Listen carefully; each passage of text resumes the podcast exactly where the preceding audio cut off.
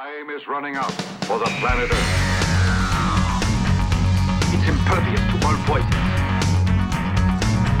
It is an intriguing sensation. It's a nuclear device. Fun, fun, fun! Yes, that's nice. Come on!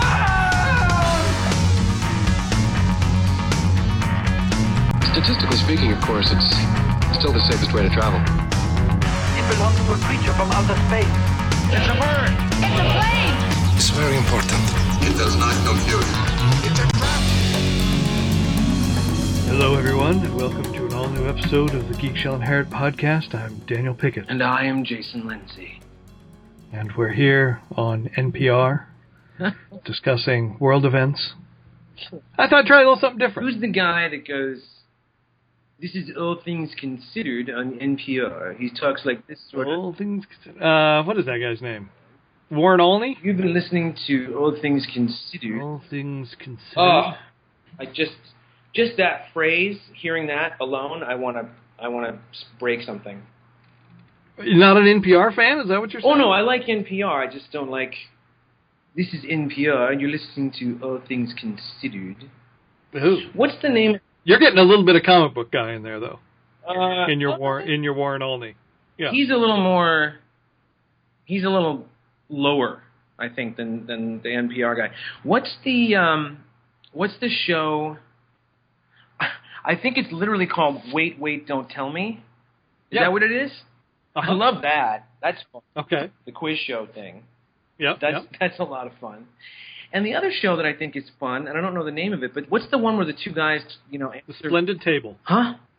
The Splendid Table. What's that? That's the food show.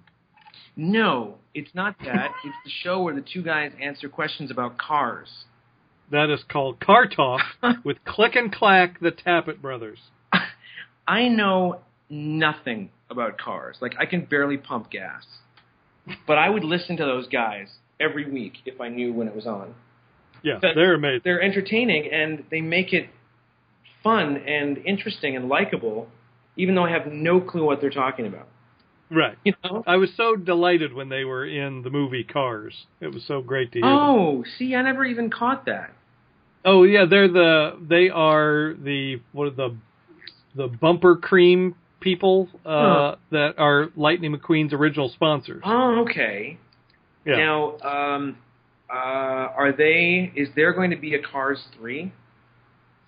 Uh maybe. I would imagine there would be because hasn't that thing made more money than every Pixar film combined? Because It's it's done just fine for them, and you know it's had its own spin off with it Plane. literally was like, how can we, how can we combine young boys' love for cartoons with every young boy's love and fascination with cars and trucks? How can we make a billion dollars off of that? oh, let's make a cartoon where the cars talk. Oh shit, done. Go press play. But that's a charming movie. That first one. You know, I like the second one better. wow, I've never heard anyone say that in the history of mankind. Oh yeah, yeah, because the two Cars movies are really the pinnacle of the Pixar output.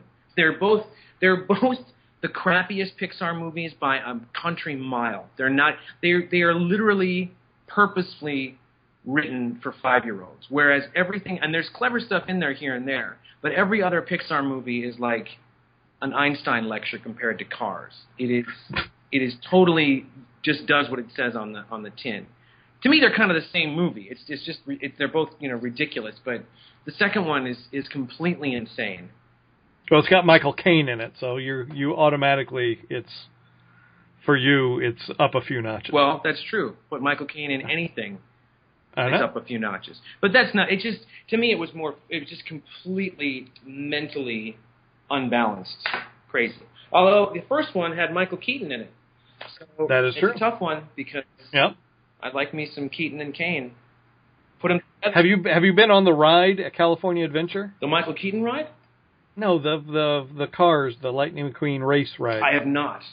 They've got a whole Cars land there now. Do you do you pull off so it looks and- like Radiator spring. Do you pull off the road and uh, try to kill yourself like Owen Wilson, or do you just keep driving? No. Wow, really? Is it too soon? I mean, it's been like It's soon. four years since he tried that.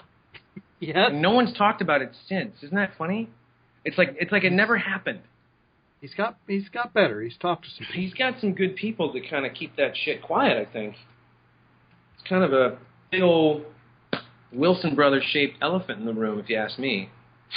Nobody- The ride is super fun. Is it fun? To try that at some point. Yeah, but it's specifically the race one. I mean, there's a there's like a uh, like a teacup ride where you're you know riding around in uh, in like tires and stuff. Uh-huh. And it's- there's a couple of other things. The the whole just layout of that park is really cool Yeah. because it really does feel like you're walking around Radiator Springs. Every landmark from that movie is is there. Are there the um, are there voices? Do they do they use the voices from the movies in, in like in the cars? They start talking and it's Yes. it's them from the movies. yes. Well, that's cool because you know how I get hung up on that stuff. Yeah. Because there's. I mean, I'm sure there's a few sound alikes somewhere around there, but Do you uh, ever do the? Um, there's a Toy Story ride. I think it's the ride where you zap aliens. Is that the one I'm thinking of? Yeah, that's also in California Adventure. No, no, no. Because I haven't. No, there's one. There's a ride that's just in the regular park. Oh no! wait a minute. Does California Adventure have the Twilight Zone ride? Yes. Okay, yes, then it, it's definitely in that. So it's towards the back, and it's this, you know, zapping aliens. Uh, Yes, like I think it's called Toy Mania. Toy Mania. So, Yeah. they, but out front is a big old Mr. Potato Head. Yes. and he's sort of, you know, giving a hard time to all the people in line. Yeah, there's a big animatronic, like six foot tall potato. But that's a there's a guy like you know backstage, looking at people and you know saying stuff about him because, you know, that guy's got green shorts on and that that kid's wearing a blue cap and stuff. You know, he's clearly looking at people and stuff. No, I've never heard it do that. I've only heard it do like pre-recorded stuff. Oh, really? Yeah, Then, because I I've never heard it. I always thought it was a guy because there's a guy that sounds like Don Rickles, but it's not Don Rickles. Sean Rickles. It's Sean Johnson. Uh, speaking of voices, this is a weird thing. I know we're digressing already and we haven't even gotten into the show. But uh, you know uh, what a pleasant surprise I thought the Disney store Star Wars figures were? Those you know, 12 Yep. inch. Um, I got the Han Solo. Right. I got me a Stormtrooper. Excellent. The audio. You do you have a couple of them? Which I have none you of have it. none of them. Zero. That's really shocking to me. I figured you'd be all over those things like poop on rice. No. How come? Because I don't need 12 inch more 12 inch Star Wars figures. But they talk and they light up and they That's that's more your thing. so they well they're they're pretty fun and there's a Chewbacca and there's a Boba Fett. Now the Boba Fett, of course, is the Australian guy. Right. So it's not the original Boba Fett voice, but the Han Solo, the Luke, the Chewie, of course, the Stormtrooper. I mean, the audio clips are so precise and crisp and clean. It's ridiculous. They're they're they're really really well done. Uh, and then there's Darth Vader, and it's not James Earl Jones. Oh, It sounds very close, but it is not uh, Mr. Jones, which is which is weird, and I I can't for the life of me understand how they'd be able to have done everybody else, but then didn't get his voice or his rights or something. I don't know. is it the Chad Vader guy? Who's Chad Vader? The Chad Vader was a web series Uh, uh, that was, you know, it was literally it was about Darth Vader's like brother, and he looks just like Darth Vader, but he works at a grocery store, and he's like the boss, and no one respects him. Uh, but it became such a hit, and Lucas liked the voice of the guy that did Chad Vader. They made him like the official other voice of Darth Vader. well, So, like in all the video games, if Darth Vader shows up, the official like Lucas games, Uh-huh. it's that guy. well, if because it's awfully close, so I wonder Yeah. if it, it could very well be that guy. Yeah, It's, it's it's quite good, but it, you should you should check out some Chad that's Vader. It's funny. I didn't know about this. Uh, Yeah. this phenomenon. Um, all right, before we get too far off the map, and we got lots to discuss, why don't we start with uh, your favorite segment called "What Daniel Pickett is excited about." All right. Well, uh, this is another one of those where I'm going to recommend another podcast. What? something that's not ours because we're not on every day. You- we don't do one of Are you these crazy? seven days a week. You know what you're doing? You're encouraging dissent. So on occasion, you may want to listen to something else. What? And I am going to recommend another a new podcast called the Serial Podcast. Is it about cereal? No, Is it about serial not- killers? nope, Is it about serial mom? no. Serial I don't num- even know what serial. So it is a spin-off of This American Life, Oh yeah. and it is uh, executive produced by Ira Glass, who is actually related to Philip Glass. Did you know that? I did not know that. they're like cousins or something, which I thought was interesting. So Serial is, and it's some of the the staff from This American Life. So it's it's a particular woman that was a reporter, and you know, typically on This American Life, they choose one topic and they give you like three to five stories about that topic in like an hour and a half. Serial is one story for the whole season, and this first one is a murder mystery that happened in the the late '90s. So it is a murder. See? It is a murder, Uh, okay, late '90s. and it was uh, like a friend of the family came to this woman because of some other story she reported on and said, "Can you look into this?" Uh-huh. And this woman has spent a year researching this murder case because she there's a possibility that the wrong guy is in jail for it, and Oh, she right. interviews absolutely everyone possible that will speak to her about this. Uh-huh. and you know it sort of unwraps each week and each week there's kind of a different topic like inconsistencies and the park that the that the high school girl was found in and every time you think you've got it figured out there's some weird turn and you're just like well now i don't know quite who did it and so it's Hmm.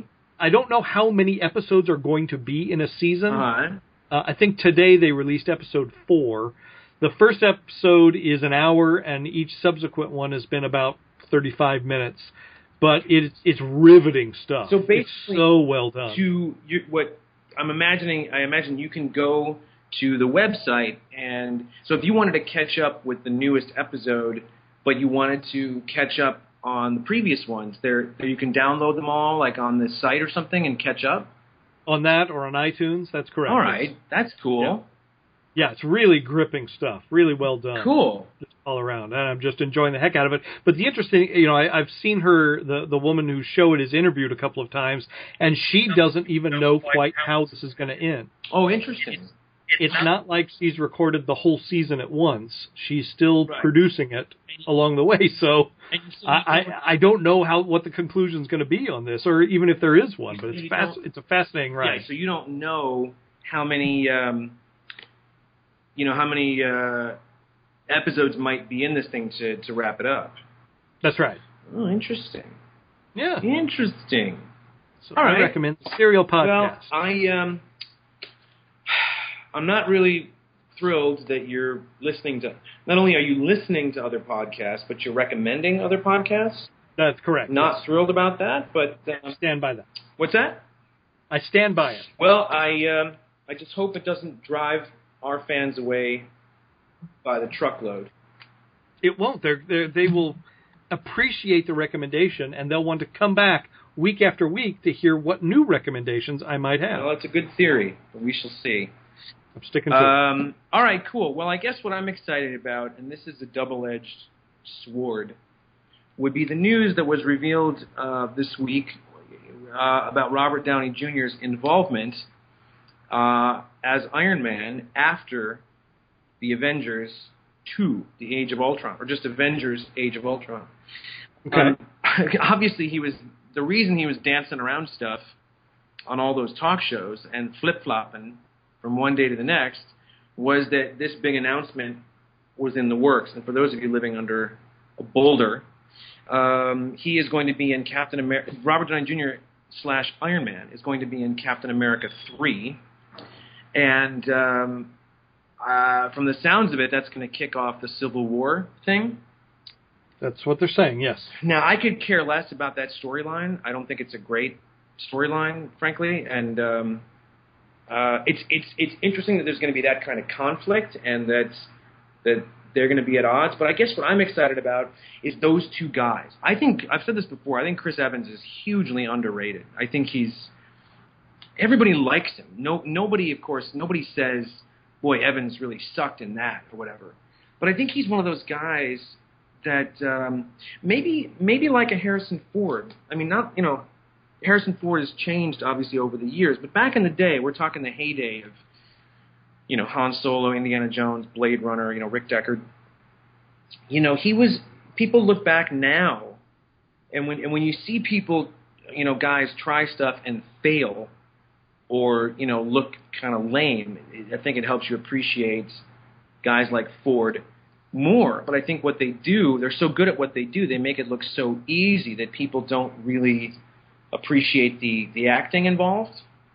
Right. And because of just you know the projects, I don't I don't think I can look at Indiana Jones like in Raiders and go, wow, he's that's just about the best thing he ever did. I mean, maybe you know Witness, Mosquito Coast, you know whatever else you want to talk about, but I think Indiana Jones and and pulling off that character. Um, so I think Evans is one of those guys where he's just he's so good at what he does, and he makes it look so easy that you know people don't really comment on his acting. Although, did you see Snowpiercer? Have you seen that yet?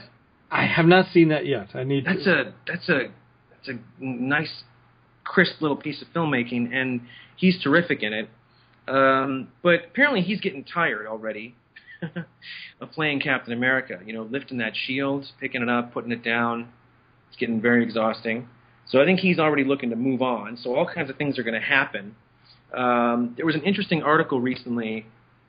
Uh, well, actually, when this thing was announced, I think, talking about Downey and how rarely in the history of cinema has somebody fused so perfectly with the character where you don't know where the character stops and the, the man begins or vice versa that it's because he is a billionaire playboy now well, he, because of how much exactly, money they're paying him. Exactly. But um but you know, it's it's he's so ingrained that he's that guy and there's so much of him I think in the character. But at the same time this article was talking about stuff that we've discussed on the show and I'm sure millions of people have discussed as well. But what I'm saying is we point out you know uh, a healthy number of times how what Marvel is doing is truly unprecedented in the history of, of cinema. That it's not just a, a franchise, it's not just a story that weaves through three films or trilogy or what have you. It's this gigantic canvas and all these stories that are all in the same universe that may meet up here and there in individual films or group films. Or, I mean, the whole thing. We, we can talk about you know what it is exactly, but you know what I'm saying. The whole the whole kit and caboodle, the whole plan is is is mind blowing. You know what they're doing, what they've what they've done, what they've got lined up. Um, so these guys are going to be playing together in this Captain America three, and I love these two guys. I just think they're great, and I I don't think they got enough time together in Avengers because they're two major major characters in the Marvel universe. So now we'll kind of we'll get to see them, you know, really play together. You know, it'll build up in. Um, Ultron, of course. Right. And I'm guessing we're going to see some, a few little seeds of dissent, you know, sprinkled throughout Age of Ultron. I feel, I feel like I have about a half dozen tangents on this topic. How do you mean? Uh, well, it, it's things like I I saw an article today that I only got to read the headline for that I did not get to I just didn't get to read it, saying that originally uh, Tony Stark was supposed to die in Iron Man three. Oh, really? And they changed it. Uh, the I saw the other day that he's supposed to get something like forty million dollars for Captain America three. Yeah.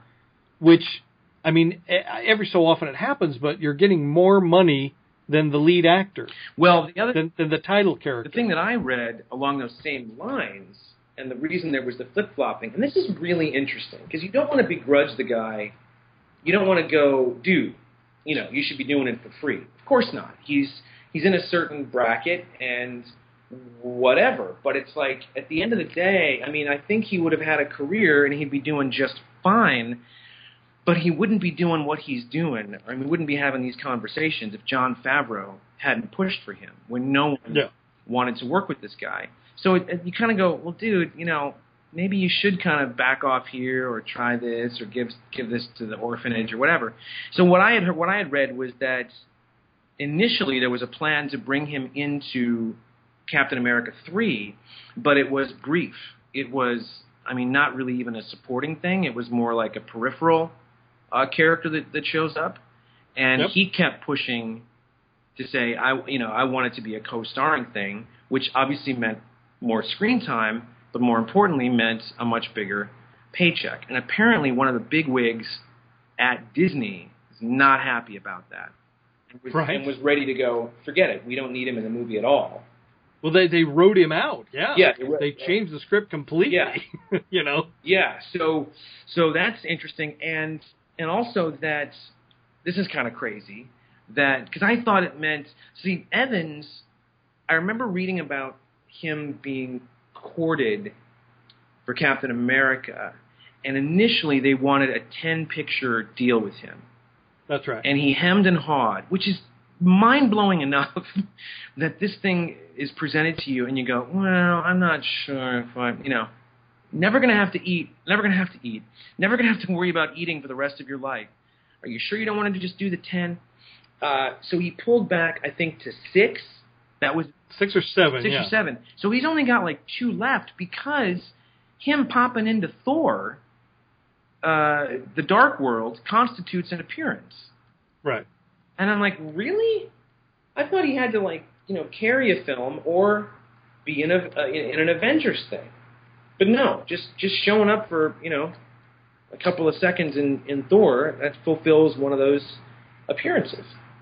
So uh, so what I'm trying to say is, I think I'm I, I am I am excited to see these guys uh, go head to head in this new Captain America film. Not crazy about the Civil War thing, but we'll see how it, it plays out. Because that to me sets up, well, I guess we're getting into spoilers here, but it sets up so much more with where the character may or may not go. Actually, both those characters, but especially Cap, Right. what may or may not happen. And one, Well, the the other thing about Civil War though is a huge part of that storyline had to do with mutants, right, and there's there's no mutants in this right, universe. yeah, And the other sort of linchpin going back and forth in all this Mhm. was Spider-Man. oh right. Well, you heard. So it's you- like- have you heard about that news? Well, I, I, yeah, but that that was in the context of Avengers three, right? Is what we were hearing. See, uh, I heard a bit of that, but as a separate thing altogether, they're also saying the rumor is that they're they're rebooting that franchise altogether, and that Andrew Garfield's days might be numbered as well because the second one didn't do. It's, you know, it's wrong to hang it on his head, uh, but the second um, film didn't do so so well um, and maybe people aren't responding the way they hoped to him. I don't know, but there's there's rumors of of them losing him altogether. Well, he kind of came out not too long ago and was Right. Talking about you know the the big wigs messing that movie up, you know, throwing them under the bus. I call that pulling a Shia. yes. Because didn't didn't Le, LaBeouf do that with Indiana Jones, basically? Uh, yes. I Speaking of, is he active now or is he done? He told us a while ago that he's not famous anymore and he doesn't want to do this stuff anymore, but he's in this new Brad Pitt film. That's coming. yeah, he's in Fury. in Fury. Um, I don't know what else. I mean, I don't know how long ago that was made, but uh, And didn't he, he came out like on Jimmy Kimmel the other day and just apologized and was talking about what a dillweed he with was. the drinking and stuff. Yeah. Yeah, he was he was a, a dillweed. That's a good that's a good word for what he was. Speaking Yeah. of dillweeds, have you seen the commercial? have you seen this commercial? I don't even know what the commercial's for. I just know that I, I want to burn my television to the ground when it comes on. But it's Dax Shepard and what's her name? Uh, Veronica Mars. Chris, Kristen Bell. Kristen Bell. And she's like, I believe it's for the Microsoft Surface tablet. oh man, oh man, I've seen some narcissistic commercials in my day, but nothing compares to to that thing.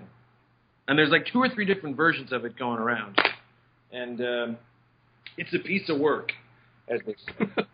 um, but wait a second, you said something Shia LaBeouf and Jimmy. Did you say he was on Jimmy Kimmel? Yeah. Oh. Just kind of apologizing for everything. Yeah, that- I was thinking of some somebody was on Kimmel. Oh, I know what it was. It was a clip that I saw of Game of Thrones. What's her name? Lena? Did you say Lena Headey? Lena. Lena Headey? Yeah. Headley, I Head- think. Headley? Yeah. She was on. Uh, she was on Kimmel. They were doing a funny little scene from uh, Game of Thrones. Um, uh, so there we go. That's what we're excited about. We got lots to get through here. And one other, just one other quick. Downey thing. After the Iron or the Captain America three announcement came out, he basically, you know, did the Babe Ruth pointing over the fence thing and said, "Oh, and by the way, I want to be on Agents of Shield too." Oh, he did. Yeah. Well, he also said, we said this in the last episode, didn't he also say he wanted Mel Gibson to do Iron Man 4? Yes. So I guess that was just total bullshit. Like, there was never going to be an Iron Man 4, right? Well, I- yeah, I don't. If you read that article, that was sort of the interviewer saying, "Oh, so this is the only way you do it," and he was just like, "Yeah, sure." I see. So I don't know that. It, and then he went on Letterman and said, "Yeah, we'll do Iron Man four, sure." And then I think he came out a couple of days later and said, "I don't know what's going on. Right. Yeah, I think It's really not up to me. he probably talked to him and said, you probably shouldn't have said that because it's not quite. Yeah. Yeah, speaking of that, speaking of the Stark family, uh, here's a little bit that I I saw recently that kind of plays with with some continuity, or maybe not, because um, gosh, got to be careful here what I give away and what I don't.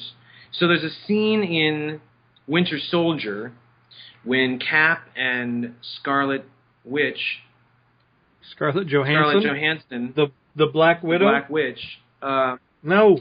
are down in the bunker talking to that robot face Yes. and Arnim Zola. right and uh Did you see the movie? yeah i just didn't want to give too much away by telling people Okay. in case they haven't seen it It's time though. is it It's been out on the, the right, DVD so he- for several weeks. so he goes on about how um oops you know things can happen in the universe you never know who might live or die and he says uh you know check it out Now this could just be a goof, but they show uh, he they show a newspaper of Howard Stark, you know, in a car crash kind of thing, or whatever it was, and it's implying that Howard Stark's death was not an accident.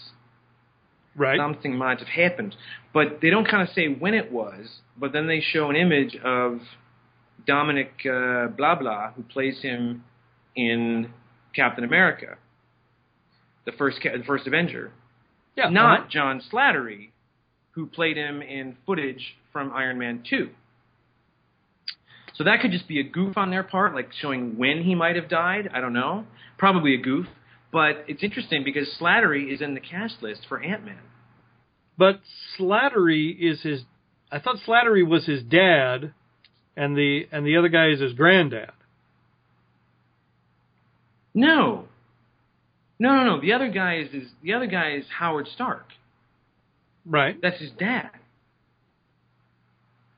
Right, because because in Avengers, in Avengers, uh, uh, Downey, you know, Stark turns to Mark Ruffalo and says, "Is that the guy my dad couldn't shut up about?"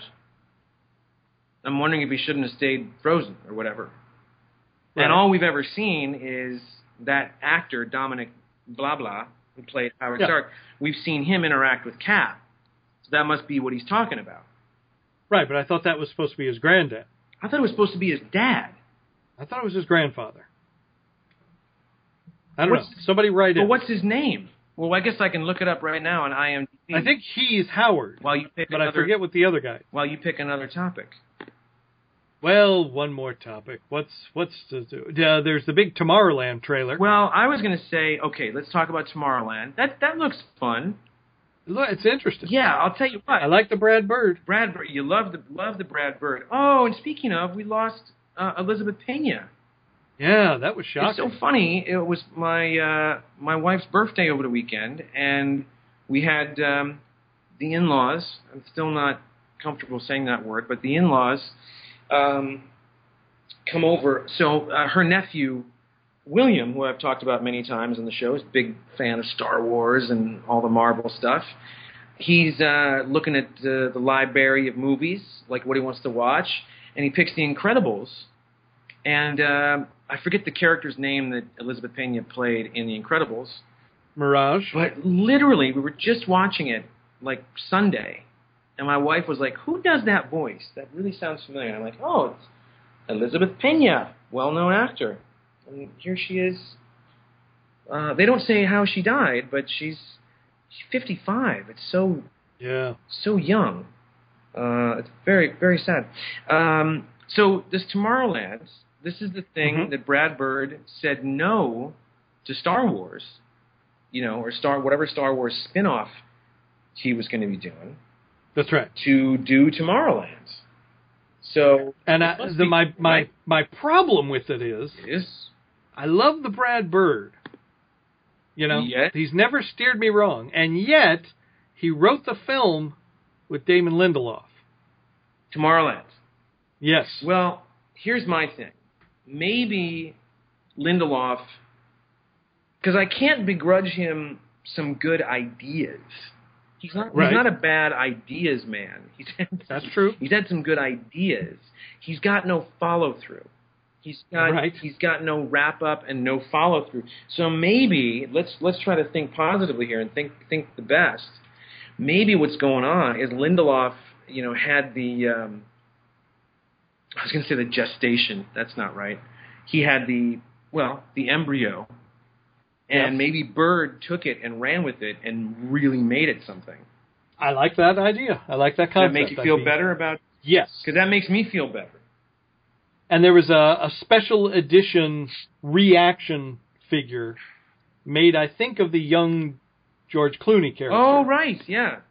that they just didn't tell anyone about it because they, you know, the the trailer came out during New York Comic Con, Right.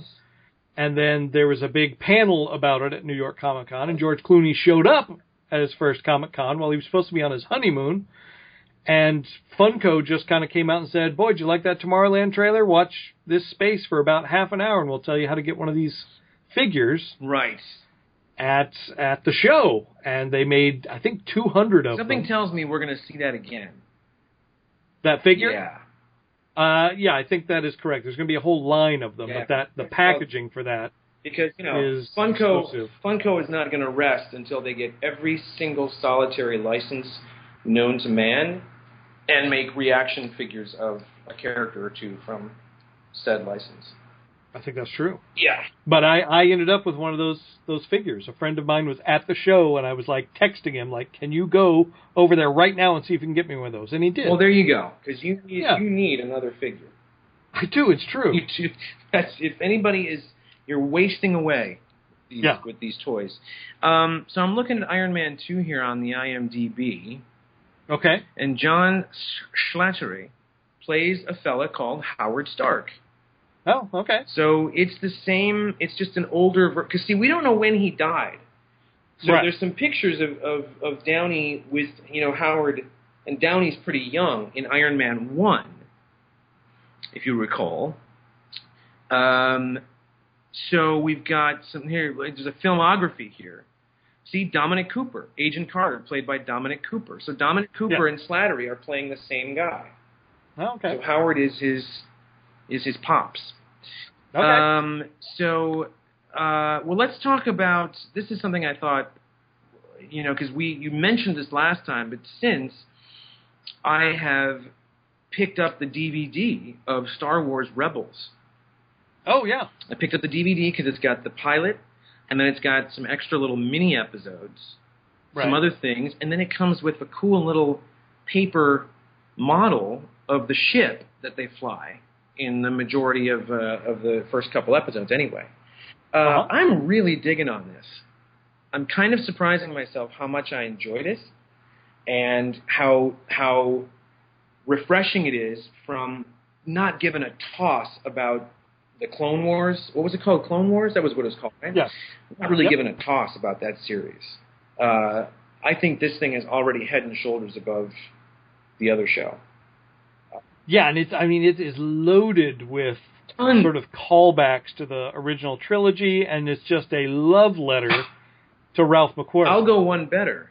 There's a short on the DVD. These shorts are like, you know, two and a half minutes maybe. Yep. Little yep. little throwaway shorts that are as extras on the on the DVD.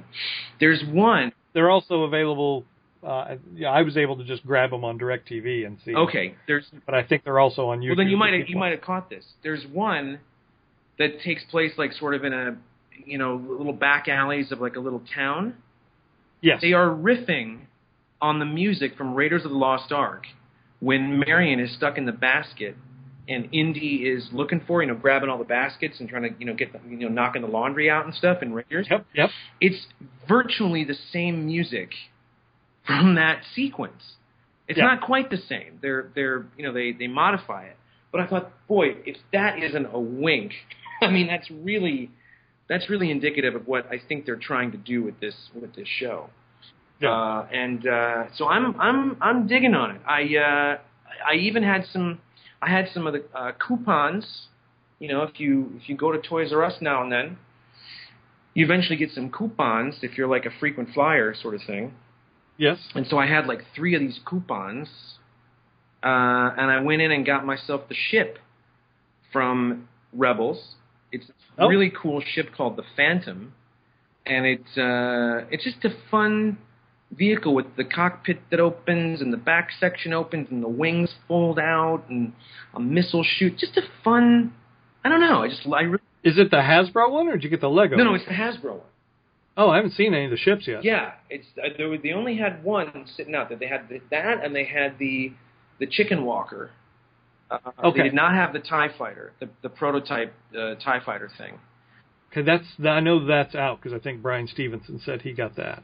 Okay, that I haven't. That I definitely haven't seen. And then there's a Toys R Us has a three pack, an exclusive three pack of figures. That is correct. Uh, and one of them is the hidden one. You mean? Yes, Yes. That uh, you know those, what those are the only figures I've seen. you know what the hidden one is, right?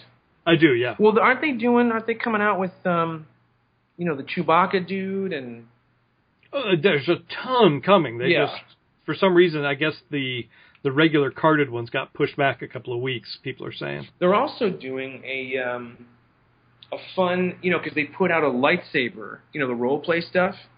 Uh huh. I think they already put out a lightsaber of the main character, the, the Han Solo type uh, Jedi character. Yep. But the kid has this, or is going to have this funky lightsaber that's got like, um, you know, it's it's it's a smaller version of the lightsaber, but it's the handle is kind of a a square almost. Yeah. So it's a, but it, it doubles up as a as a blaster. Yeah, and the Inquisitor's his lightsaber's out too. His thing's out. Yeah, his one is one double bladed. double blade with the round thing in the middle, kind of thing. Yeah. Uh, yeah, but the other one, the the, the blaster one, is kind of. Fun. I mean, it's cool that they're still riffing on the design, you know, different designs for the uh, the lightsabers, the stuff that they can they can do with them. And the other interesting thing about the pilot is they've said now they're going to show it on ABC proper Oh, no kidding! with an additional scene Oh, right. With, with Darth Vader yes, using James Earl Jones's voice. I know. So I don't know when that's happening yet, but that's kind of interesting. Yeah, no, that's super cool. Speaking of, there is a. Uh, I don't know how I feel about these. Yeah, I like some of them. You know, there's that that we've talked about this before. The budget, twelve inch, those like nine, ten dollar uh, figures that Hasbro's been putting out. Yeah, the Titan series. Titan series. They do them for the Marvel characters. They, Uh-huh. I think they're they're they're sort of doing them for Transformers. Yep. Um, which, by the way, the Transformer ones. I don't know if you know this. Probably do, but they so they do the Transformer ones, which are you know five points of articulation. They don't transform at all, and they're kind of that lightweight plastic like the the rest of them. Um, but Kmart does the has released those same ones, which I think are Optimus Prime, Bumblebee, and uh, Freddie Prinze. Yeah, Freddie Prinze was very popular in that last film. Right. Uh, I forget who the third one is. Dragonfire. What's his name? Was it like Swift? Is it the blue sort of samurai guy? No, it's the gold. Well, it's the dinosaur. Oh, oh, it's Grimlock then. Grimlock. It's really so. So Kmart has exclusives of the three of those 12-inch Titan series, but they talk. So you press a button on their chest, and they each say like 10 or 15 uh, lines with sound effects from the the movie. But they're Kmart only, which I thought. I just saw them, and I thought, well, I don't think I've seen a Kmart exclusive since the first Captain America movie. Like, do they get a lot of exclusives still? Oh yeah, they've been getting Star Wars exclusives every year. Have Kmart has? Yeah. Really? Like what? Uh, the Ewok catapult, the uh, scanning crew, two different versions of the scanning crew two pack for three and three quarter inch. Uh, So that must mean that Kmart, you know, is doing all right. Like if they've got, if they're, they're staying. They're staying in the game as best as possible. yeah. Yeah. Oh, interesting. I guess I didn't. I'm, I'm, I'm there so infrequent. I have no reason to go there. I just happen to be in the neighborhood, so to speak. Um, so there's that. So anyway, so the Titan series, Target, has a six pack from Star Wars Rebels. Have you seen these? I have. Yes. Really fun, uh, but they're just so big. I don't know if I can take the plunge. But um, But you have the, all the other Star Wars 12 inch figures that you just talked about. no, no, no. I only have Han and I only have the Stormtrooper. Of the Disney Yeah. ones? Oh, okay. No, I've just I've just listened to the other ones and know that they're the right voices, and Vader's not. I see. No, I only have Han and Chewie. I mean Han and Stormtrooper. All right. So this uh, six pack, it's uh, I think it's on sale this week, as a matter of fact. okay. So it's so it's like what fifty bucks. Yes. So there's six figures. It ends up being less than uh, seventy dollars a figure.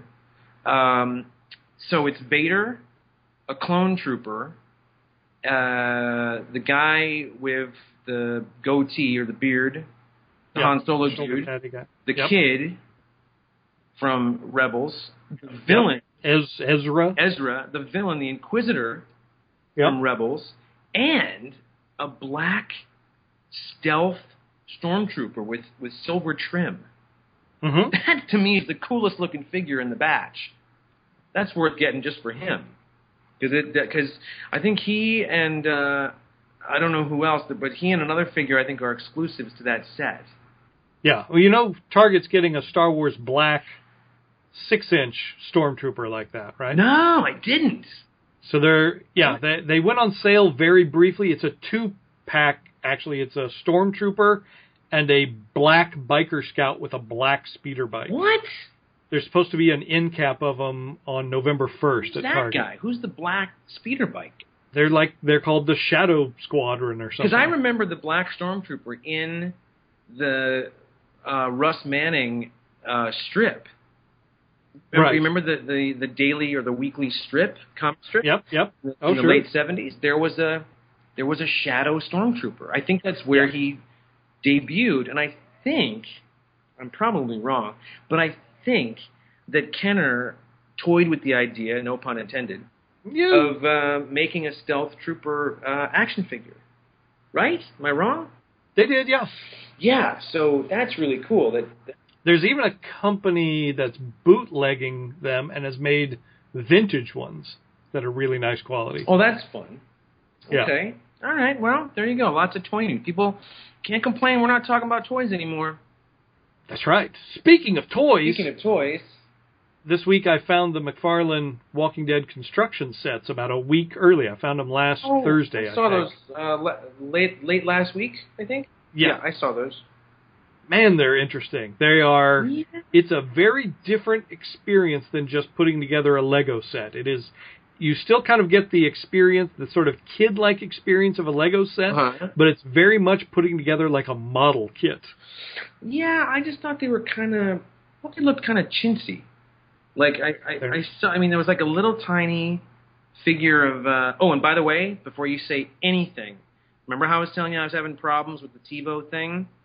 Did not record Walking Dead on Sunday. I've avoided. Who? I have avoided the internet like mad. Oh, So please do not mention any. isn't it on demand? Can't you get it? Oh, is it on right now? Oh, I don't know. You better check that out. You should be watching that right now instead of talking to me. Believe me, I'd love nothing more than to watch it right now. Uh, but uh, Nothing more than to not talk to me. not be doing this right now. Um, all right, I'm just gonna say I'll get on it, but just don't say anything because I know everybody's. I, I've already. This episode. Don't even say anything. Don't. There, don't. are, there are walkers, Don't. and the cast is. Don't.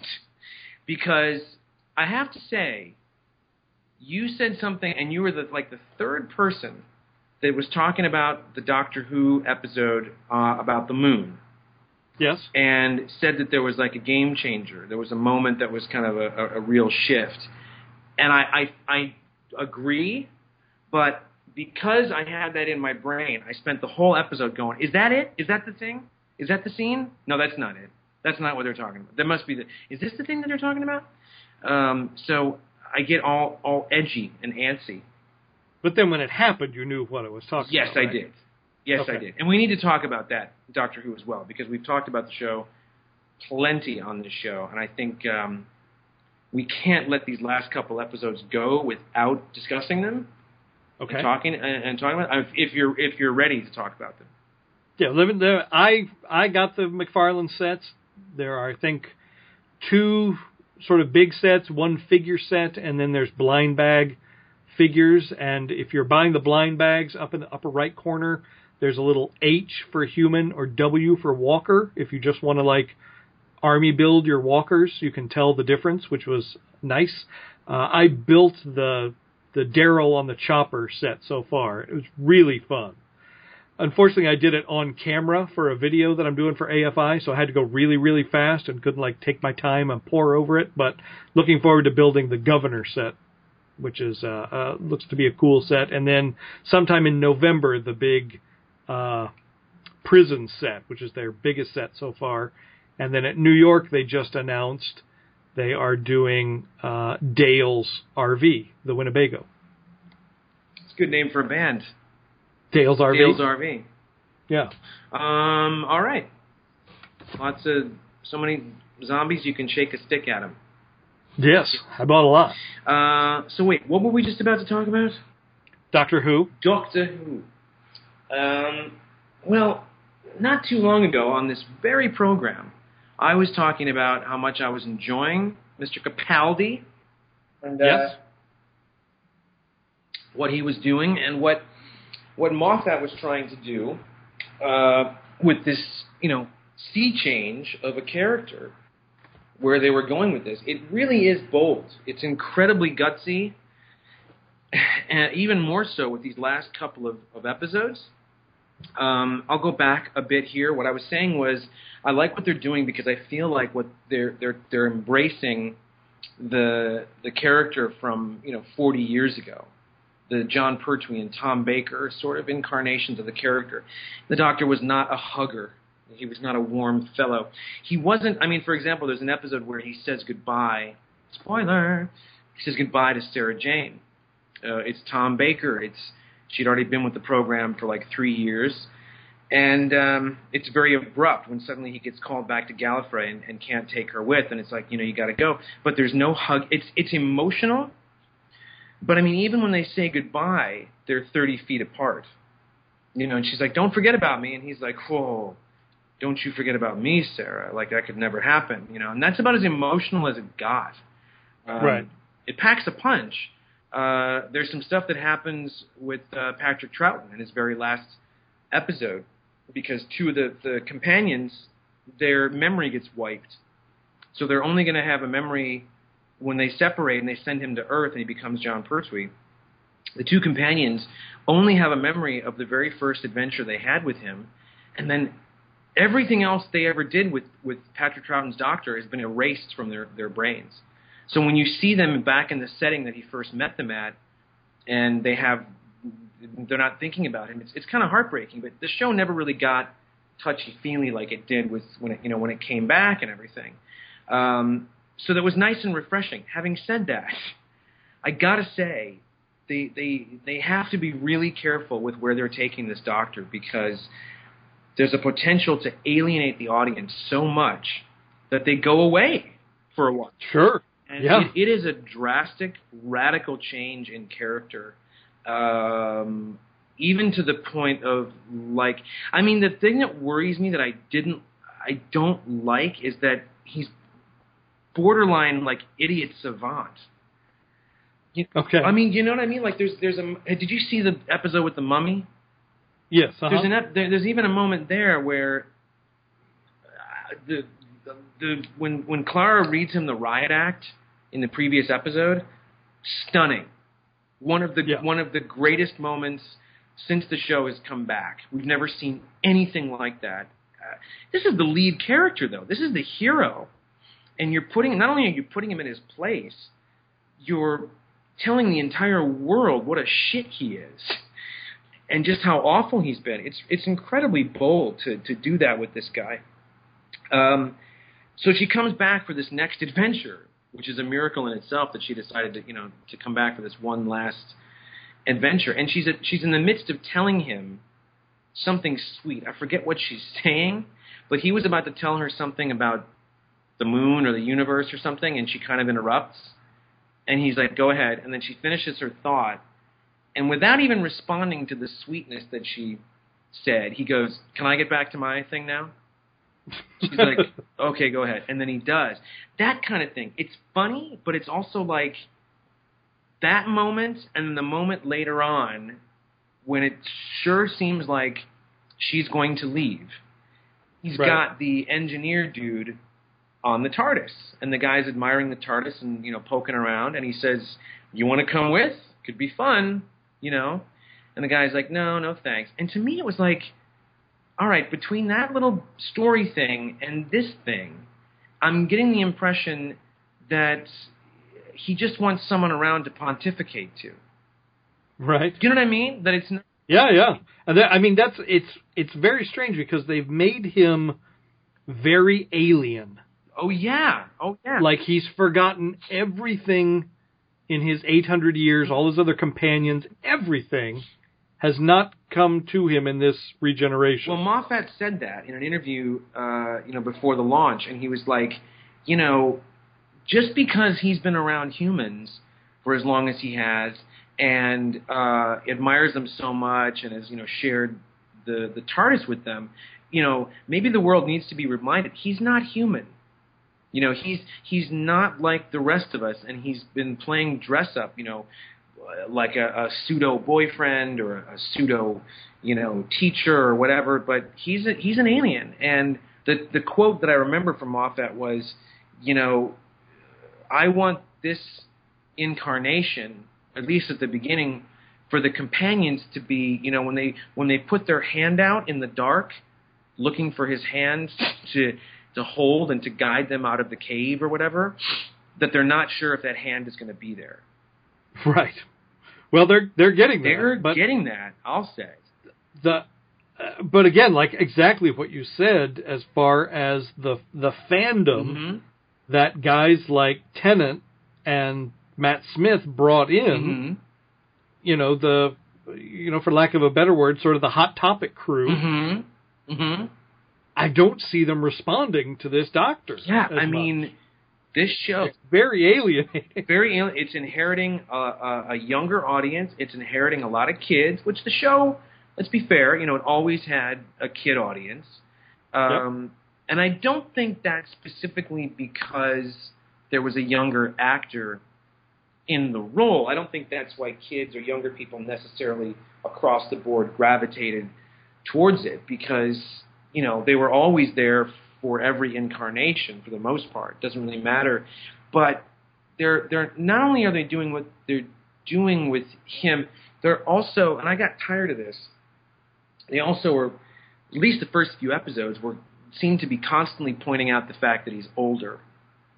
Yeah. You know, uh, the Robin Hood one, there were like a dozen jokes about his gray hair or being older or whatever, and I just don't think it's necessary. I just don't. I think it's. I don't think it's unnecessary in the same way if he was, a, you know, a little overweight or whatever. Like we don't. You know, it's just it's not like the show to to do that or to or to go there. So anyway, I was shocked uh, at that that episode that you were talking about.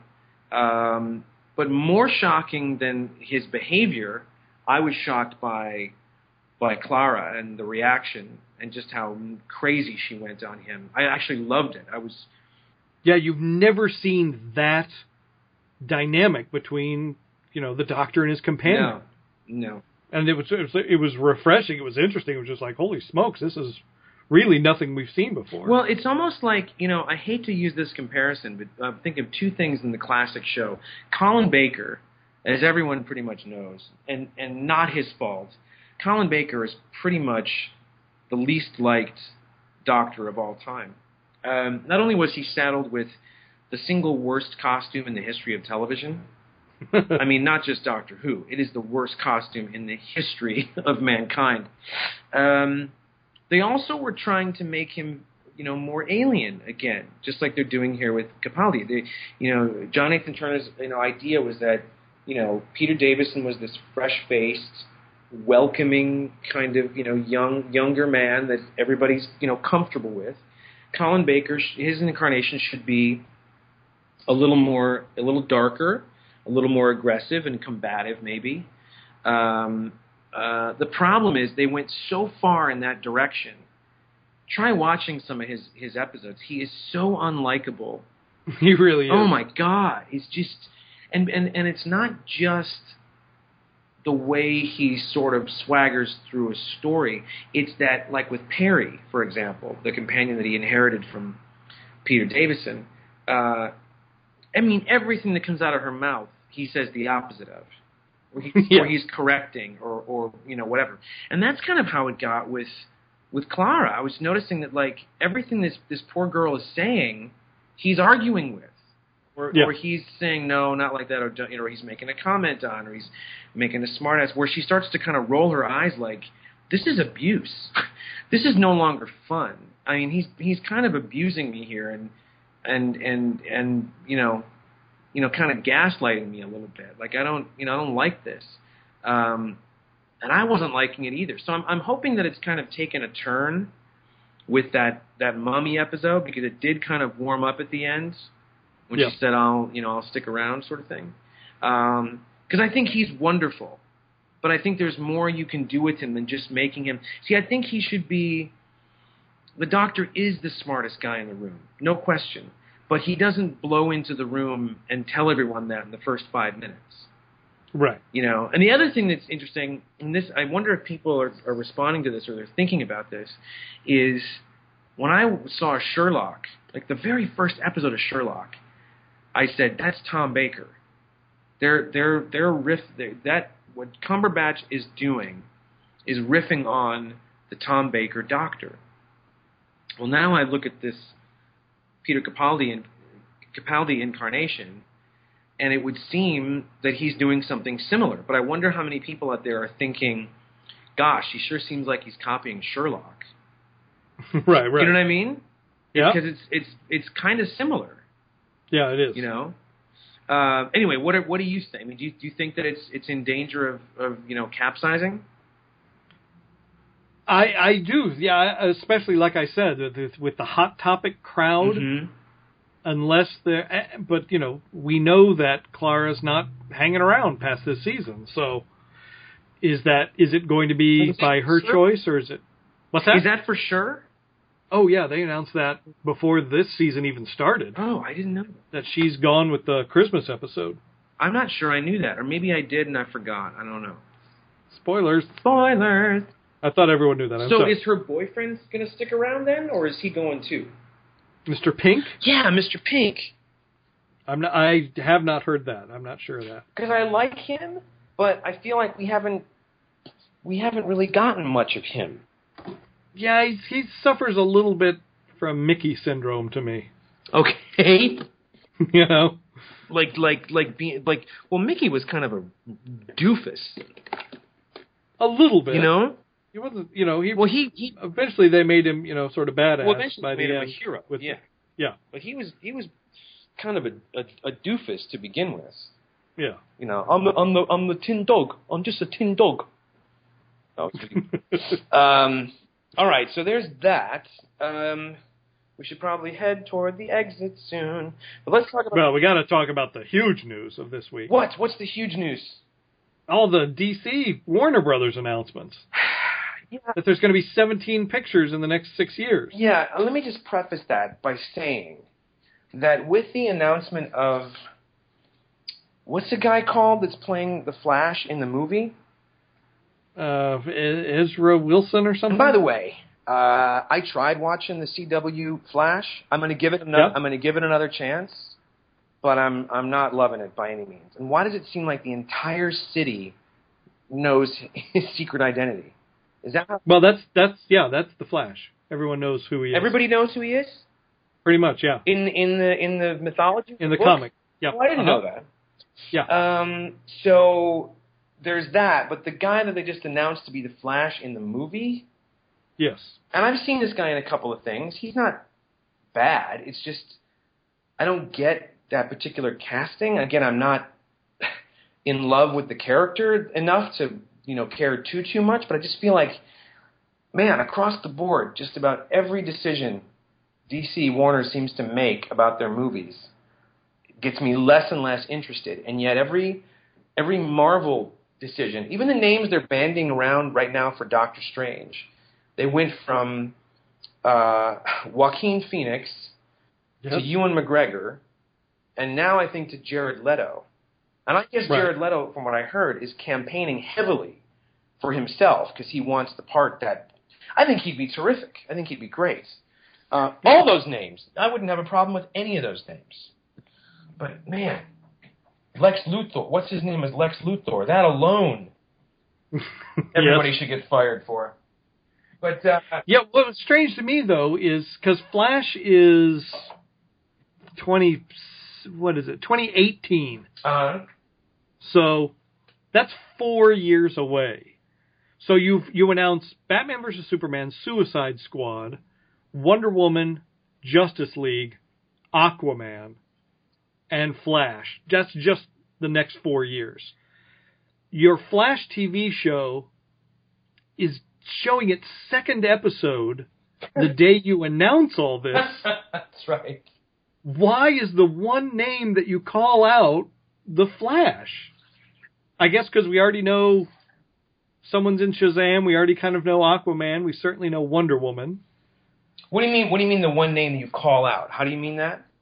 Well, the the one name they announced was, "Hey, and this kid's going to be the Flash." Oh, right. I see what you're saying. Well, just I, I'm guessing. See, I'm guessing the logic is to ride the wave of excitement slash publicity that's already out there for the Flash series. But on the other hand, it would seem to completely contradict that excitement at all because you're talking about a different project and different actor altogether.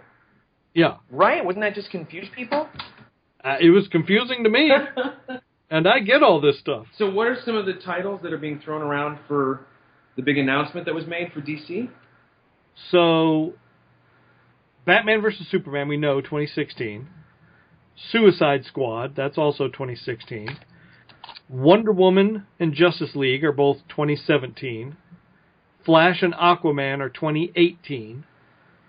Uh, Shazam and the second Justice League film are 2019. Wow. 2020 is Cyborg and a reboot of Green Lantern.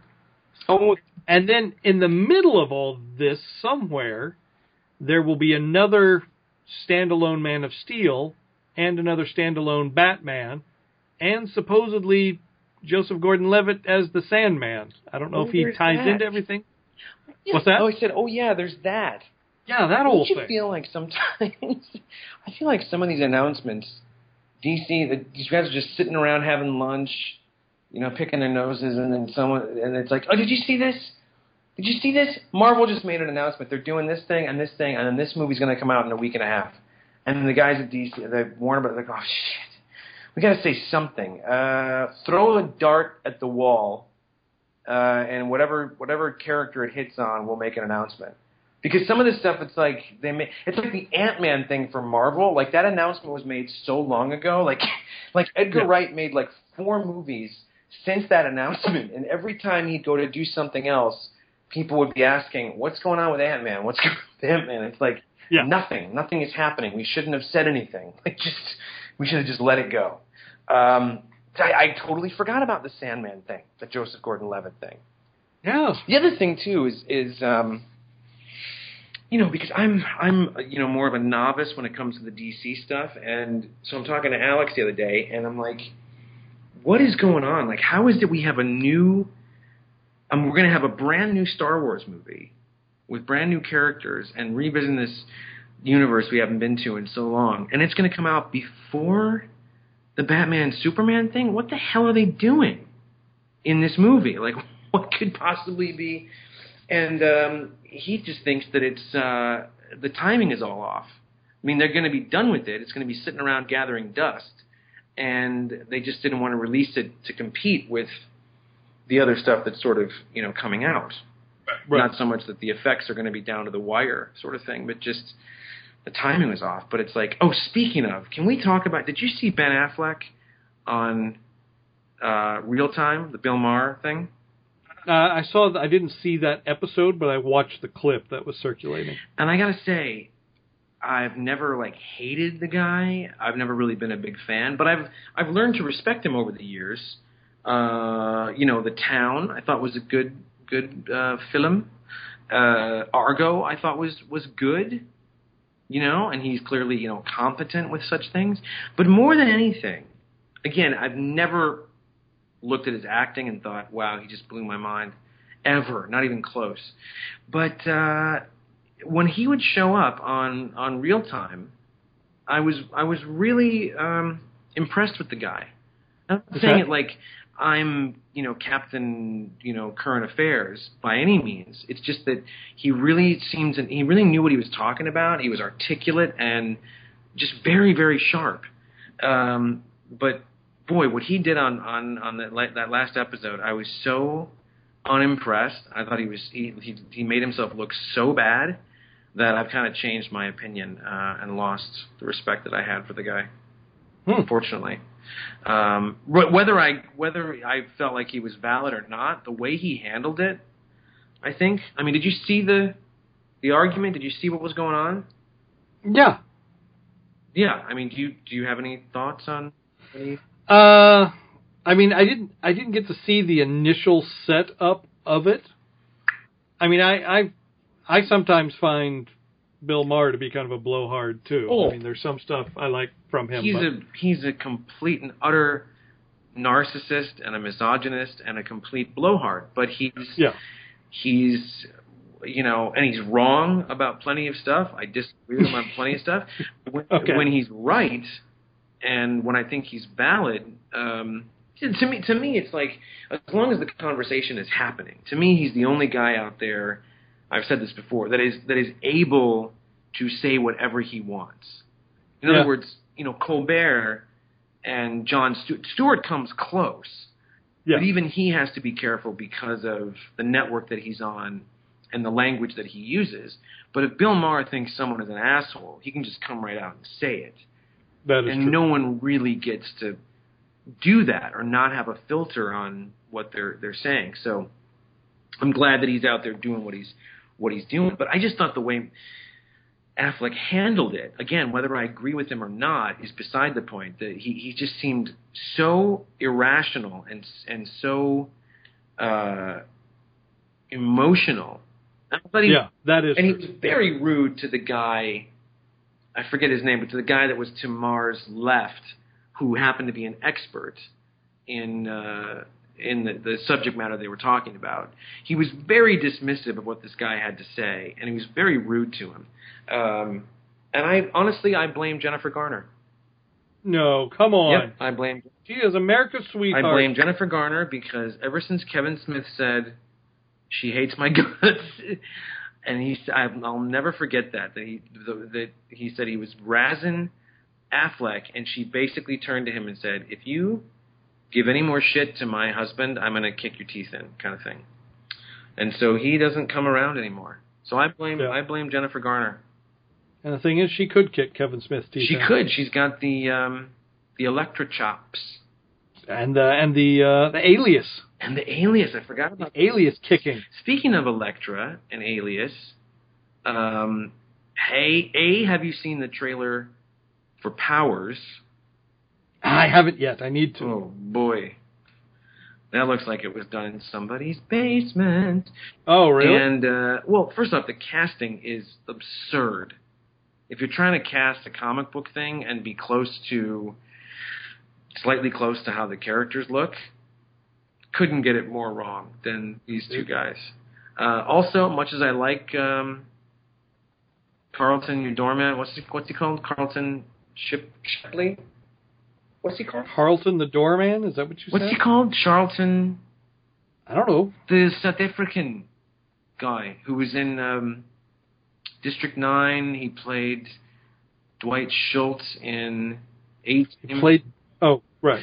Um, he's he's playing um, Power. What's the guy? The lead character Okay. does a terrible, terrible American accent. Like, really, you couldn't just get an American dude that was built like Channing Tatum. That's who you need for the. Anyway, um, did you see the image that was released for Daredevil? I did. Yeah, New York. Now, what's going on with that? Is that supposed to be like an early outfit of his, or early? Yeah, that's that's from a specific run. I think John Romita. I can't remember if it was junior or senior. I think it was junior. Okay, Uh, and that's kind of his pre-costume.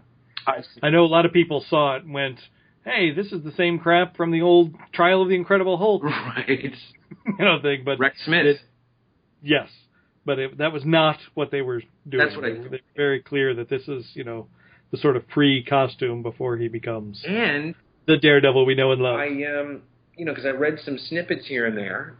People You're reading snippets again? people at the New York uh, Comic Con who had seen some footage from Daredevil. Uh huh.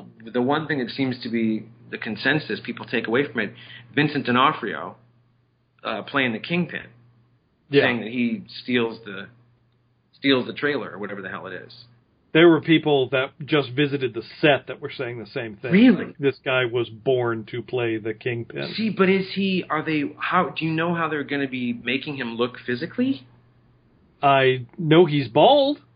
But is he? I don't know that he's 900 pounds. That would be the height of method acting. If D'Onofrio could put on 900 pounds, Just eats a ton of cheeseburgers. that would put De Niro in, in Raging Bull to shame if Absolutely. he if he did that. Um, okay, so there's that, which I was hoping to get to. Uh, I think I think Boys, real can quick, I ask you? No, go ahead. uh, we have to have an update on Star Wars farts. Do we though? Everyone everyone is asking. No, they're, And there's been a major no one's asking. major announcement this week. No one is asking. That I've gotten letters, I've gotten will calls, if I've gotten I've gotten tweets, for the, the I've gotten the audience that are ages. I've gotten things. texts. I would. I, I'm going to give you the floor. I, Everyone is asking I'm gonna what's plug going my- on with Star Wars farts. I'm going to plug my ears and my nose, but I'm going to give you the floor so you can so you can bring the show down to that level and talk about Star Wars farts, please. Star Wars farts is no more. Oh no. It has died. It clearly was not what the people wanted. They have listened to your feedback, Okay. and like a phoenix rising from the ashes, Yes. the project is now Star Wars Barks, where he's just inserting barking dogs and dog imagery. I'm almost afraid to ask, Uh huh. but is there a story behind this? Uh, behind the The the radical shift in tone and subject matter? That's a, that's an excellent question. Everyone loves dogs, but curiously, there's no dogs in the Star Wars prequels. Although we can't arbitrarily add Death Stars to the prequels, with Star Wars Barks, we can add hundreds of dogs and remove the Anakin Padme love scenes by adding barking sounds over them. Now there's nothing wrong with that that. way, we can make the prequels mathematically more appealing than even the original trilogy.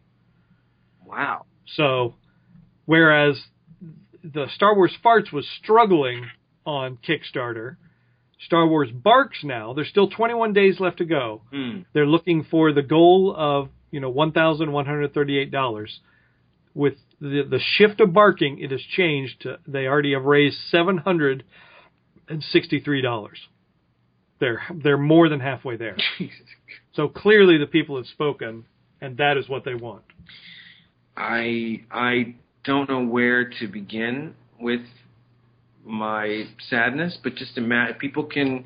I know this is a radio show, so there's no visuals, but do you remember the commercial about littering and that Native American?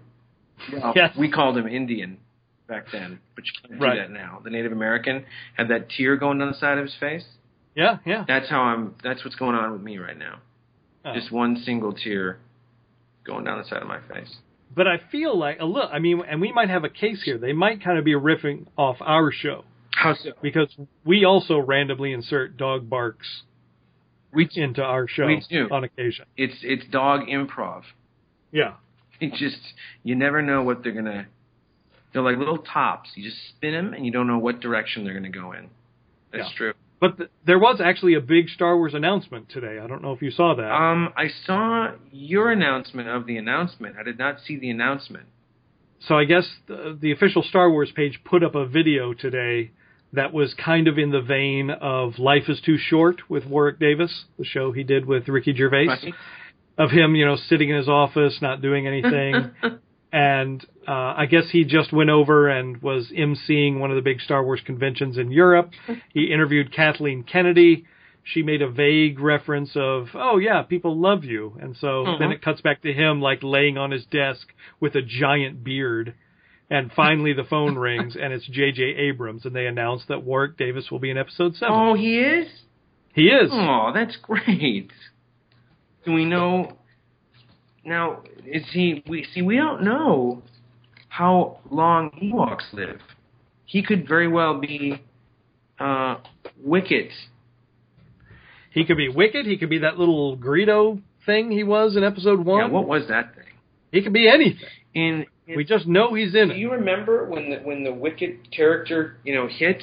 He was called Wicket R. Warwick, Yes. right? Oh yeah. But but only on There's merchandise that said that, and yeah, absolutely. Speaking of merchandise, there, um, there, uh, and I'll get to the, just a couple things. The, um, you know, uh, Brian Heiler, uh, Plaid Stallions.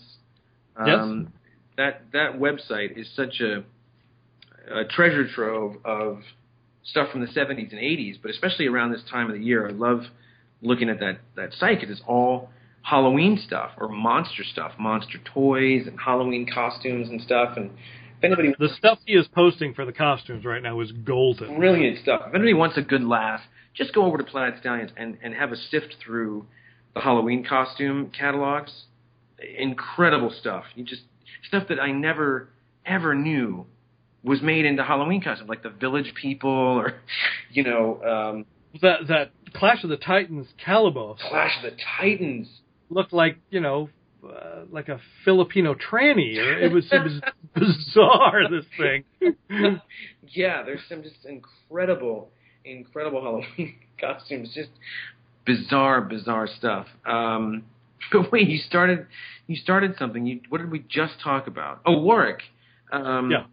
The Halloween stuff. Um, oh man, what was it? Greedo.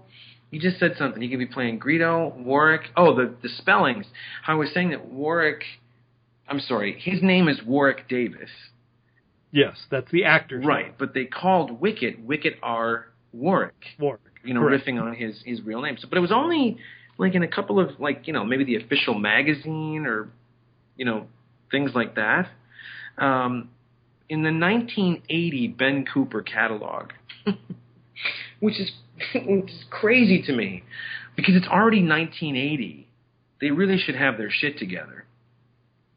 Darth Vader is spelled Darth V A D A R. Right. Yoda is Yado, Y A D O, and and uh, Boba Fett is Baba Fett, Perfect. B A B A Fett. But what's even more mind blowing is the Boba Fett costume, the Ben Cooper costume. It's actually the action figure. It's the Kenner action figure Oh yeah. made as a costume, which is really really freaking cool. Anyway, that's a little uh, little Halloween side note for everybody there. Hope you hope you enjoyed it. What's this going on with Diamond doing Ghostbusters figures? Yeah, they announced that at New York Comic Con. There, you know, they do that seven-inch Marvel Select line, and they've been doing the Universal Yeah. Monster Select line. Yeah. Apparently, they are taking on Ghostbusters now. Oh, I gotta tell you, I wait, wait a second. Is Di- Diamond doing what? What's the Universal Monsters one? They do those Universal Mon. They do both like uh, they do the But that was uh, like the the Remigo, but then they also no Sideshow did those like 17 years ago. Oh, right, right. That's why they okay. They look like the one. Right. So Diamond is do. That's right. That's right. Diamond is. They did this original Van Helsing, like a unique. Yeah, that was Gene St. Jean did that. Oh, that was Gene's. Uh huh. See, I think that's a fun idea. I'm, I, I seem to be in the minority for that, but I think the the Van Helsing figure is a fun idea I think people like it. because you got, um, you know, you got someone to fight all the monsters. Right. I still have yet to find the creature from the Black Lagoon. He's a tough one. But I've he's, seen- he's very very popular. So if anybody out there finds a creature, please get him for me. So okay, so see, I would love to see them do Ghostbusters. No offense. Well, you're about to. I got I got the Mattel stuff, but I'd love to see them. Um, it- like it, like those, the Universal Monster stuff is, is is great. So that's very cool and exciting. Uh, yeah, that, that, we don't have a lot of information yet. We know they're starting with the four guys. Uh, I suspect they will probably come with some kind of base, like you know, the, and they may or may not do, you know, what they've done with the Universal Monsters and the Munsters, uh, all that stuff in that scale is there's a, a direct market version that comes with a lot of extra stuff and maybe a build a playset Right. sort of thing, and then there's a Toys R Us version too that doesn't have as much. well, I just Maybe just has a small base. So I don't know if they're doing that, but it's possible. I just hope that it's successful enough so that we get the reboot of Ghostbusters, the all-female cast of Ghostbusters. yes. I, I sure hope we we get to have those as action figures. Um, so you just said something about Ghostbusters. I said a lot of You things. said a lot of things, um, which made me think of oh another little uh, little Halloween plaid stallion thing I should mention because I want to take a picture of it and put it up. I'm so proud of this. Uh, Heiler does uh, you know a lot of Mego customs. He um, made me a nice little uh, present on my, my on my birthday not too long ago. He does custom parachute men, a la the rack toys of the 70s. You know, superhero versions like Superman had a parachute king. You know, the Yep. Hulk had a parachute man. He did me uh, a Tom Baker one uh, for Doctor Who, and he did a Rockford Files one, which is super Yep. cool. But um, the the podcast that we do, Pod Stallions, which is like every six weeks or so, pick a different topic and just hit that topic. Um, on the site, you'll see uh, what what essentially are the podcast versions of ourselves. One is the green stretch monster. Stretch Armstrong's bad guy, the green stretch monster. That's basically Heiler.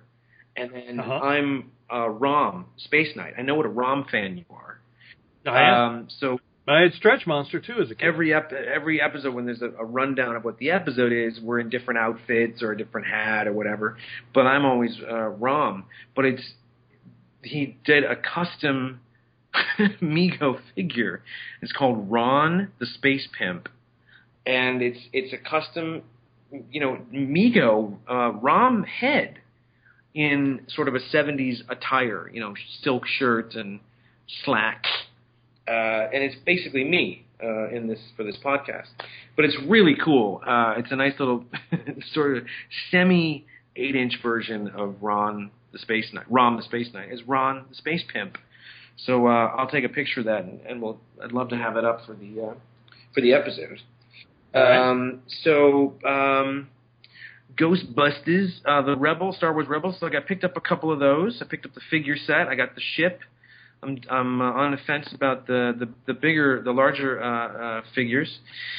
Star Wars leak. We've seen the pre-production art. Man, Did you look at that? yeah, really cool stuff. But I got to tell you, I keep reading. What scares me more than that is I keep reading synopses. I'm sure you've read some of these, or maybe you haven't. I read, I think, the earliest one. Okay.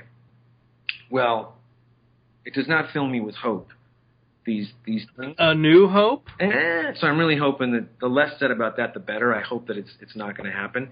Um, let's wrap this up real quick. But um, X Men: Days of Future Past. I picked up the Best Buy version. Did that come out this week? It came out. Yes, it did come out this week. Oh, okay. Uh, the realize. Best Buy version is really cool because it's it's it's in like a box, and it's the film, uh, a 3D version of the film, loads of extras, uh, the Blu-ray, you know, loads of extras, and then it comes with it comes in this really cool Sentinel packaging, which is cool, uh, and it also comes with a folder of like these you know oversized postcard you know art cards uh, designs of the Sentinels and then different X Men characters, like the like it's a file that um, Peter Dinklage has on all these guys. So that's a cool that's a cool set. Also, And is this is this the version where they put Rogue back in, you know, I or is that coming later? that might be coming later because that I don't want to I guess give too much away, but that's not even a deleted scene in on this set. And I know Because they announced that that was coming. Yeah That because there's going to be like a director's cut that had her scenes put back in. Yeah, I swear that I'd seen that footage or, or images at least online not long after the film came out, but it's nowhere to be found on this on this set. Um, I got to talk about this movie real quick. Did you see Edge of Tomorrow? I did not yet. Run, don't walk to uh, to get to this thing. Except it's not called that anymore. Well, it's funny. It is. It is. It's just that the packaging everywhere uh, is basically saying "Live, Die, Repeat." Yeah. And in very small letters on the DVD cover, it says "Edge of Tomorrow." It should have been called "Live, Die, Repeat," because "Edge of Tomorrow" is a terrible, terrible title for this thing. Yeah. Originally, it was called "All You Need Is Kill," which Right. is the name of the uh, the manga that it's based on. Um, they changed that, and it I think it was going to be "Live, Die, Repeat" for a moment, and then it became "Edge of Tomorrow." I'm not sure. It should have just been called "Live, Die, Repeat." It's really, really freaking good. I've heard nothing but good things about it. Yeah, it's uh, really smart. When it when it kicks in, you know, about you're about 30 minutes in, and it it really picks up steam, and you go, oh, I get what this movie is, where they're going with this.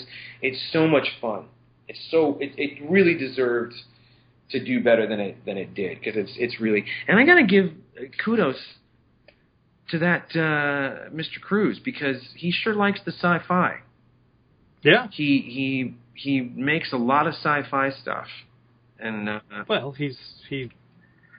I mean, he reports to an alien, so he does. in his personal life, yeah, a regalian or whatever they are. Who? The Scientology. There's an alien in Scientology. I thought it was that we all had aliens inside of us, and we're trying to expunge them. Isn't that what it just is? I don't know. Or have I just failed the Scientology test? you just you got to go back and get your personality reevaluated. Guess I'm not getting recruited. Um, did you see the Genesis documentary on HBO? I've not yet. Okay. It's on the DVD. I want you to see it, and I want you to notice something. This is not a spoiler, because I then, after I watched it, I then went on to Amazon because I had heard that there was like a, you know, three disc uh, audio anthology kind of thing that you should get because it's a good overview. Because what the, this this disc set does is it just like the documentary, it dips into their solo careers and their career as a band okay. nothing, not a, not an image in this entire documentary for Phil Collins' No Jacket Required era. Do you remember how big that album was? Yeah. That album had, I think, four or five singles off it that went top ten. One more I, night. di- I didn't feel like any of that got radio play. I never heard Phil Collins on the radio. You're being silly now. I am. I'm being sarcastic. One more- if you can see my face. One more night, Sussudio, uh, Billy, don't lose that number. Take me home.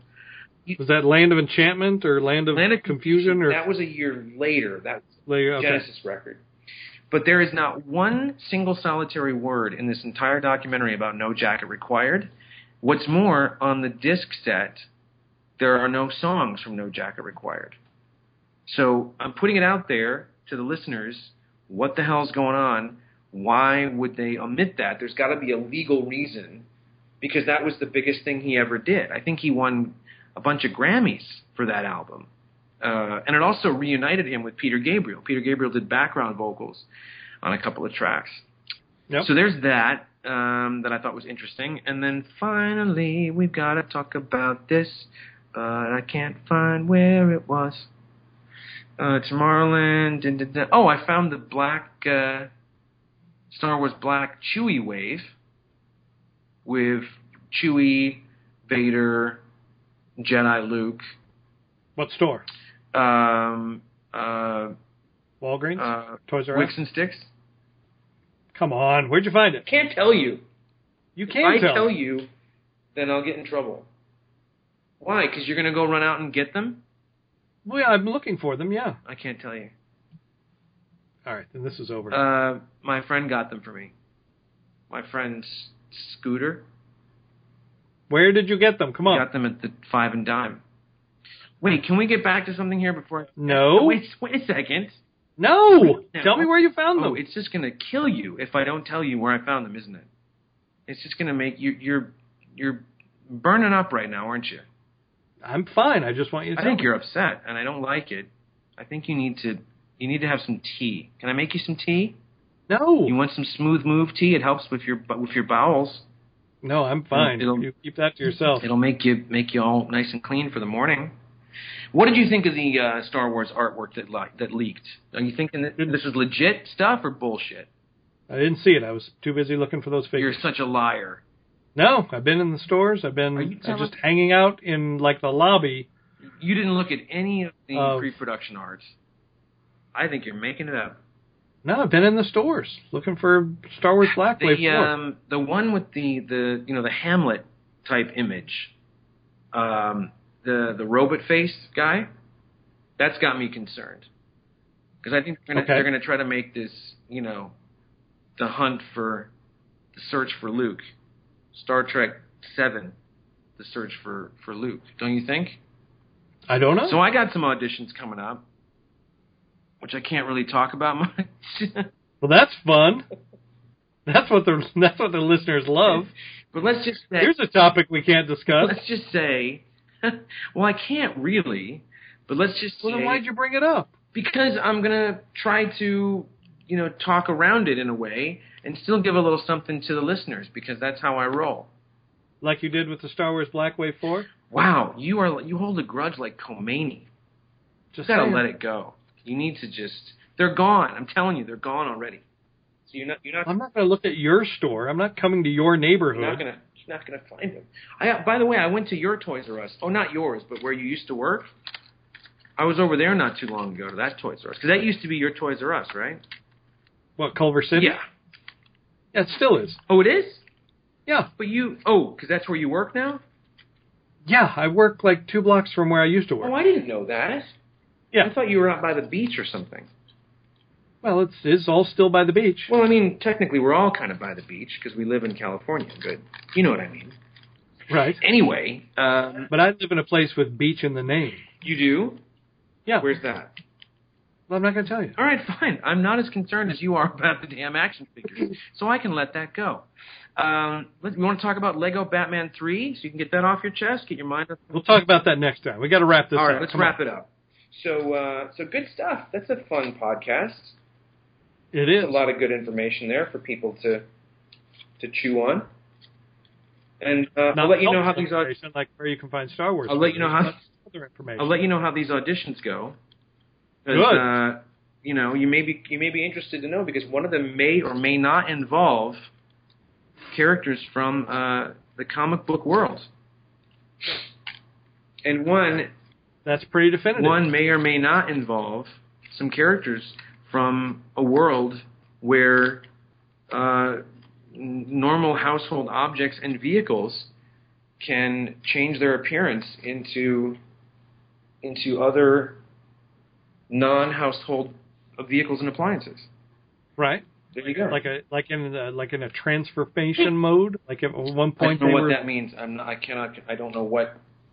I don't know what you're saying. What are you saying? I don't know what that means. well, if they're like a robot and then they go into something else, then they're more like a GoBot, right? I uh, I cannot confirm or deny. All right. All right. Let's just keep our fingers crossed either way, shall we? All right. All right. Thanks for listening, everybody. I hope you learned something. I know I did. Well, well, well, you can write it in the comment section. We'll find out later. All right, we'll do that. All right then. Thanks, everybody. Have a good week. Bye. Bye. Shiny. Let's be bad guys.